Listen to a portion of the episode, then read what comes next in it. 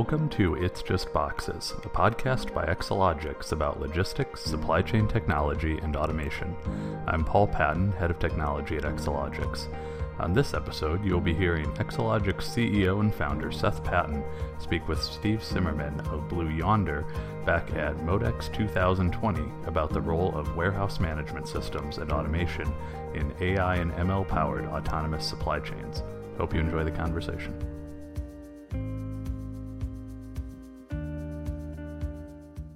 Good afternoon. This is uh, Seth Patin from day three of Modex, here with Steve Simmerman from Blue Yonder. Today we're going to talk about the impact of automation and workforce challenges over the next decade on the warehouse management system and how that's going to change WMS and all the systems around it in the future. Now, Blue Yonder has a package, obviously, that is really designed to solve a very vast variety of needs. But, um, you know, Steve, can you first of all introduce yourself and then sure. explain, um, you know, how you see WMS evolving over the next uh, decade, particularly? Okay, awesome. Well, thanks for having me, Seth. I appreciate it. Uh, Steve Simmerman with Blue Yonder. I'm part of our global alliances team. I manage the Blue Yonder Accelogix relationship and help uh, with their team and our team strategize on very, very strategic supply chain execution sales opportunities and projects with our joint customers. So glad to be here. Thank you. So, uh, WMS is a, an interesting topic, especially with you know in the age of automation, AI, machine learning, and Blue Yonder just made a pretty substantial uh, change to call out its intent, you know, to dive into AI and machine learning as a driving factor Yeah, in absolutely. their supply chain platform. What do you think that means to the market? What you know, for people who don't necessarily understand AI and machine learning and how it might impact a WMS, what do you see coming? Well, I, uh, you know, like like yourself, you know, we've been in this business a long time, and so when I look around here at Modex, um, and I see the messaging, the robotics, the software, the applications, I mean, the evolution of WMS supply chain execution software is continuing, but at a really, really rapid pace. Indeed. I mean, this is the, the amount of change in the industry in the last two years, I would say, going back to ProMat the last year. Um, the amount of change is tremendous. We have probably twice as many robots here today Indeed. as we did a year ago at ProMat. So I've if you got just, one sitting right there. If you just look, exactly, if you look at it just on the surface, the rate of change is phenomenal. But it's being driven by the market. By our. Um, all this technology, though, has to have it has to feed back into a nerve center of some kind. The, ro- the robot companies don't really do supply chain software; they do Sure. robot, you know, autonomous robots. Um, you know, the the central, you know, the central nature of WMAP, I think, is not not necessarily. Um, you know, not necessarily becoming ir- irrelevant as much as becoming incredibly relevant because we've got now so many different systems Sure. working together. How does the WMS vendor react to that level of new uh, technology integration and uh, you know and and you know and new places for data to, to come from? Sure. Well, it's new, but it's not, you know, unexplored territory. So, you know, throughout the history of WMS, WMS has always played with some level of automation. Mm-hmm. If you think back 10, 15 years ago, it was conveyor sortation systems, it was ASRS, maybe AGVs. Sure. So what's happening on the WMS and software side is happening on the automation side. So where you look at a traditional ASRS, for example, some structure like that, we still see those in, in large pallet-driven operations, but you're starting to see these high-density cubic, high-velocity solutions like AutoStore and OpEx, and these other shuttle systems that are becoming subsystems within a footprint of a DC. So our customers are getting smart. Rather than continue to add another 100,000 square feet to my DC, I'm going to optimize that space with some of this new automation.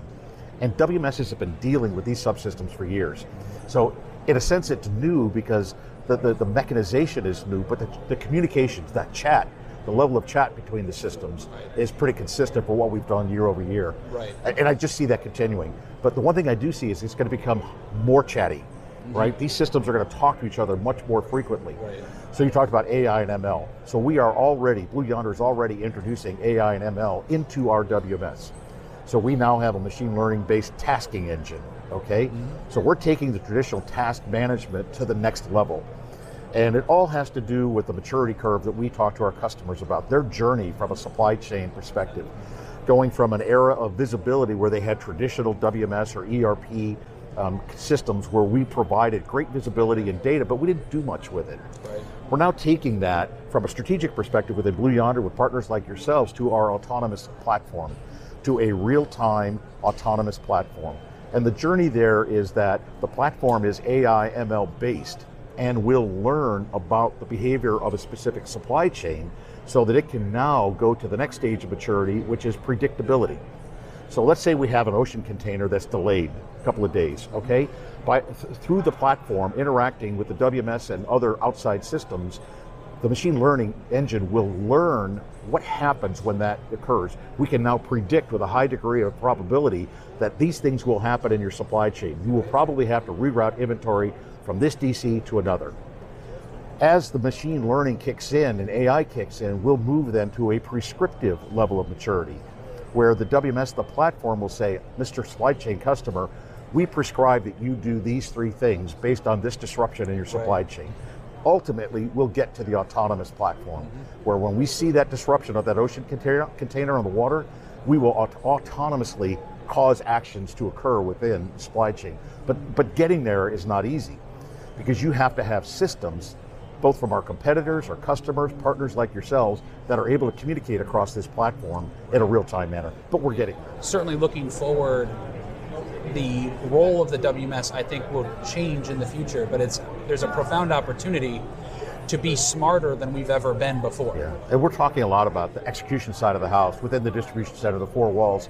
The reality is those demand signals are changing, right? Out in the stores, in your living room, in the car, mm-hmm. right? The, the, the demand patterns and signals have changed dramatically. So, you know, companies like ourselves, Blue Yonder, with our demand planning, for example, and our, now our demand edge, mm-hmm. using AI, ML for managing and monitoring that demand signal and working it back through the supply chain so we are more efficient in the DC. That's the world of the future. I is. mean, we are going there at light speed. And it's not just about connecting. It's not just about connecting the four walls and everything inside the four walls. Absolutely. It's about connecting the four walls to everything, Yeah, including and, the customer. You know, we're already seeing bots like this in retail outlets, right? Absolutely. I mean, Walmart, for example, has a robot that goes up and down the aisles, scanning and comparing product on the shelf to the planogram. Right. That's a reality. It's it's it's, already hitting everywhere. happening. It's everywhere. Absolutely. Phenomenal. Well, I thank you for taking the time to uh, come and chat with us today. This is uh, Seth Patin from Modex signing off with Steve Simmerman from Blue Yonder. Uh, thanks for watching. Thank you.